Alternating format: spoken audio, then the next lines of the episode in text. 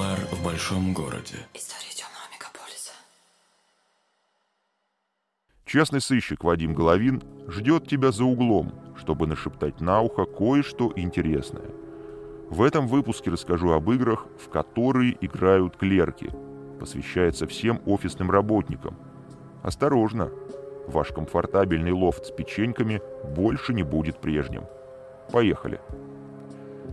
Как только не пытаются московские работодатели скрасить нелегкие будни героев офисного труда. В большей степени это касается IT-компаний. Пихают в свои вакансии всякие там плюшечки, хернюшечки, душ, тапочки, тренажеры, Xbox, абонементы. Добавить остается разве что массаж простаты для полного счастья. Потому что счастье, оно как бесплатный Wi-Fi. То появляется, то наглухо исчезает. И кто виноват в этом, непонятно. Очередная доза капучино уже не радует. От ближайшего крафтового бара еще минимум 10 часов работы за монитором. И тут начинается самое интересное. Каждый сходит с ума по-своему. История, которую я сейчас расскажу, произошла в офисе одной из московских IT-компаний. Ко мне за помощью обратился ее директор. Молодой успешный мужчина, жизнь которого шла своим чередом. Дома ласковая жена с детишками, на работе девочка с крепкой попкой и годовым отчетом под мышкой. Все удобно зонировано. Обычно во время обеда директор и его сотрудница незаметно так ускользали от коллектива, чтобы провести время в почасовом отеле. Есть в нашем городе известная сеть мини-отелей, не буду делать им рекламу, куда вводят любовниц и проституток домашние мальчики.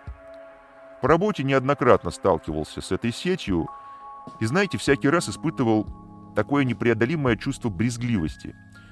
Насколько вообще нужно не уважать женщину, чтобы привести ее в этот гадюжник?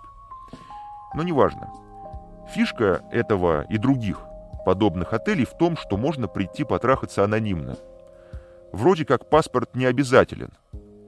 А еще каждому постояльцу выдают белые тапочки.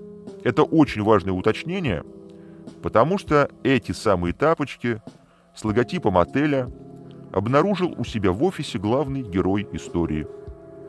Тапки лежали аккуратненько на обувной полке при входе в лофт. Там каждое утро переодевали сменку все сотрудники офиса, включая директора. Назовем его Игорем. Так вот, Игорь при виде тапочек испытал определенное беспокойство. Осмотрелся по сторонам и пока никто не видит, избавился от улики. Короче, выбросил в окно. На следующее утро ситуация повторилась. Абсолютно новые тапки ждали Игоря на том же самом месте, как бы намекая на его тайную половую жизнь. В тот же день директор был вынужден созвать внеплановое совещание. Присутствовали на нем всего два человека – Игорь и его девочка из бухгалтерии. По существу вопроса барышня ничего пояснить не смогла, и по решению Игоря была временно переведена на удаленку.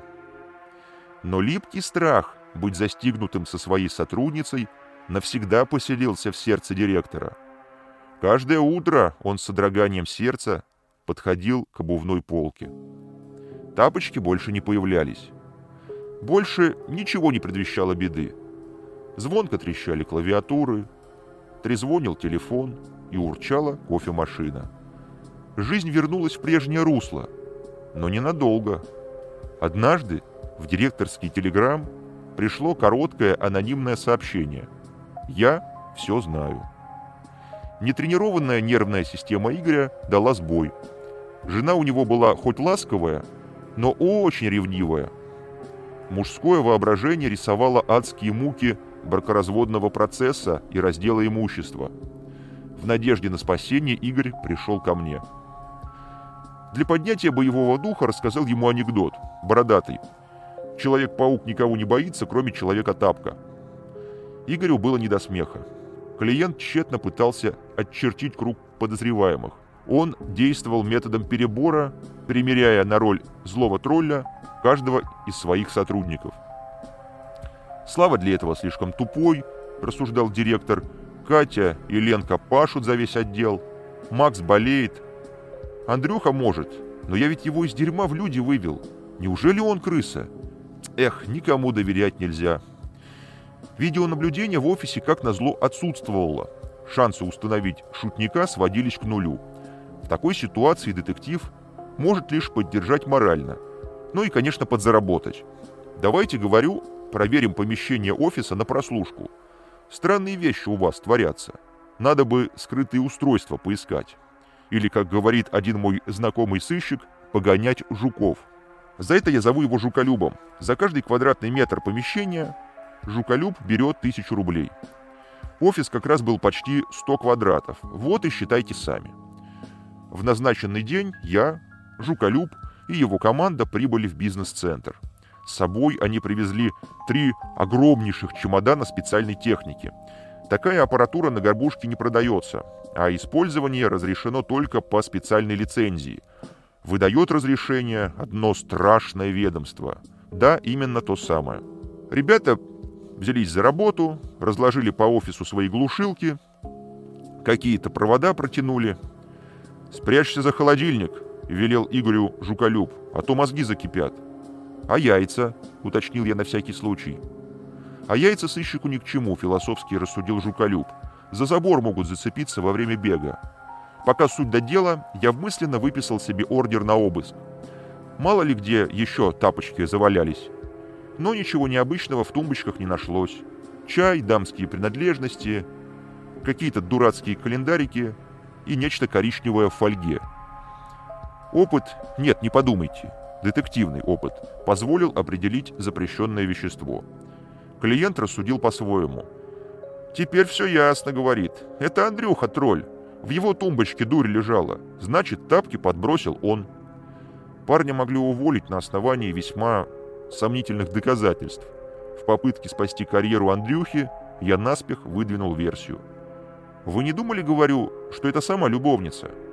Она мстит директору за то, что вынуждена работать сверхурочно, как представительница первой древнейшей профессии.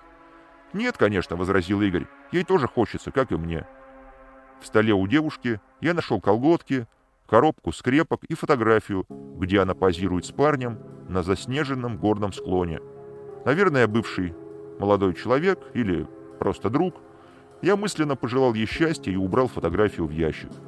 Мероприятие было окончено, Жуколюб убирал антенны и сматывал провода. Я похлопал Игоря по плечу. По опыту говорю, знаю, любой компромат, если он действительно существует, рано или поздно будет предан огласке. Поэтому нужно ждать. Игорь ждет уже целый год, и за это время в его душе наверняка случились важные перемены. Это нуар в большом городе, и я, его ведущий, частный сыщик Вадим Головин. Я вернусь очень скоро.